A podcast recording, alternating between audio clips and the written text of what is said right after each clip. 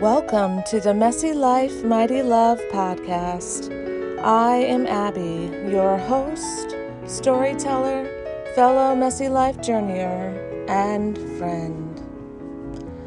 I come to you today from a place of feeling lost, an orphan, with both of my parents now gone from this life.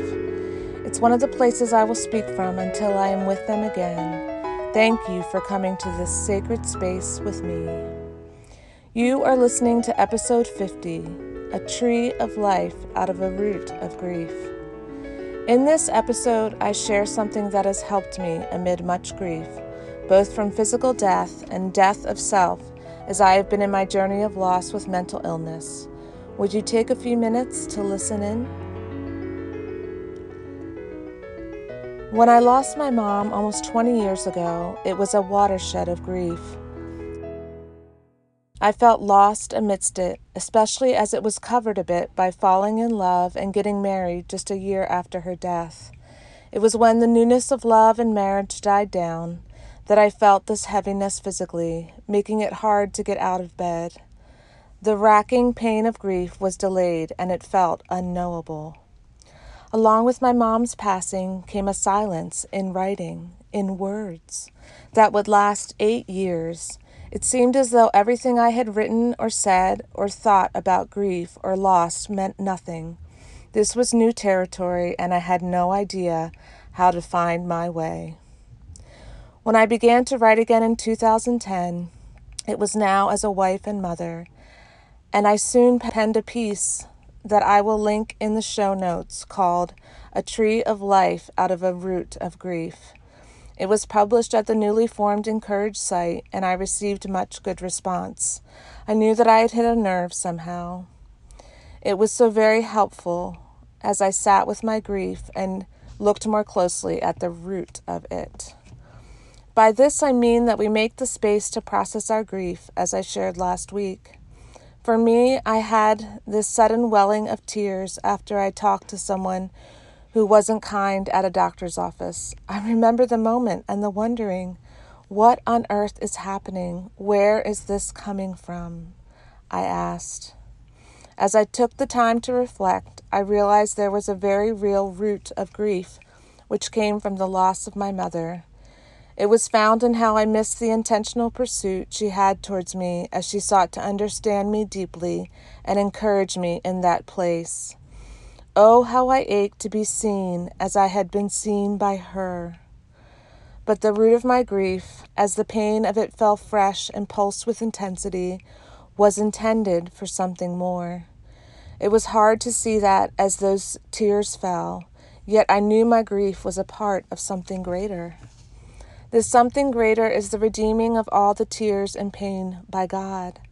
It was a come to Jesus moment as I realized God could bring serious growth in my life.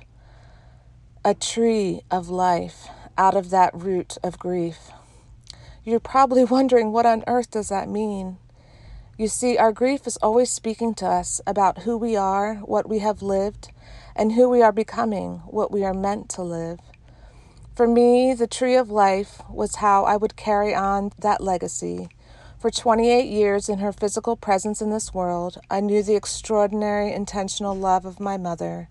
How rich were her gifts to me. As I remembered what she saw in me and encouraged me to see about myself, I felt the wings grow on me to fly to the heights of living this out. Particularly, she was my greatest encouragement as a writer, and finding the courage to write about my grief was answering the calling of her words upon my life.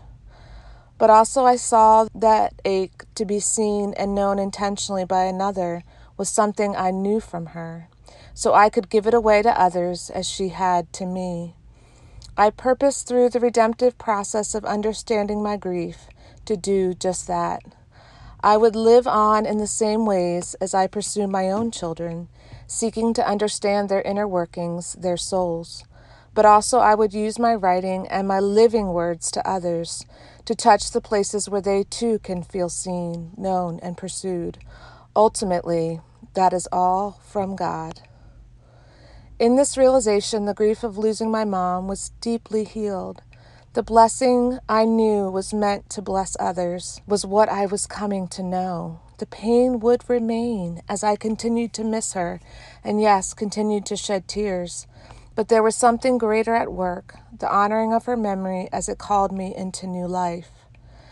I really hope you don't see this as one of the spiritual platitudes that we can use to cover grief I talked about last week. Those tears were real and needed, not just because of what they taught me, but because they were authentic grief. Yet the part of our lives in Jesus where grieving isn't without hope was calling me to know that the root of grief and therefore its glorious tree of life was real and I could know it. How about you? What are the roots of your deepest grief? How can you learn to trust that God wants to make a tree of life, as fledgling as that may be at first, out of it? How can you and I continue to grow up through what our grief is teaching us? It's hard, so hard sometimes to grow up. But as I ever want to remind you, in Jesus we have that light of His love, His mighty love within us sometimes mingled with the wetness of tears, which shines upon and grows every bit of those trees of life. And this light, this victory in this light, is pure and perfect, and yes, it will never, ever, ever be overcome. I trust this brief meditation on a tree of life out of a root of grief has brought you hope and the courage to press on in your own continued part and parcel of the group, and therefore consider this time here well spent. For more from me, my journey with grief, mental illness, and vulnerability, and many other things, visit my website, AbigailAlleman.com. That's Abigail, A B I G A I L, Alleman, dot com.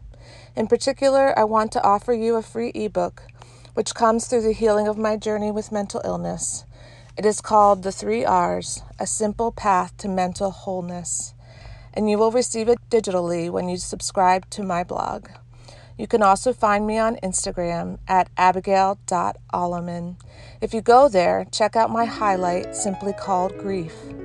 Also, I would love it if you would leave a review on Apple Podcasts about the show. It really will help others find the healing words of the sacred space. Now, I want to leave you with these few words. If Christ is God, he cannot sin, and if suffering was a sin in and by itself, he could not have suffered and died for us. However, since he took the most horrible death to redeem us, he showed us, in fact, that suffering and pain have great power. That's by E.A. Bucchianeri. I will spell that B U C C H I A N E R I in Brushstrokes of a Gadfly. You see, redemption, buying back our pain and bringing new life from it, says everything about the kingdom of God. Won't you please step full on inside of this kingdom as our Jesus redeems your grief? I would love to meet you in this sacred space next time.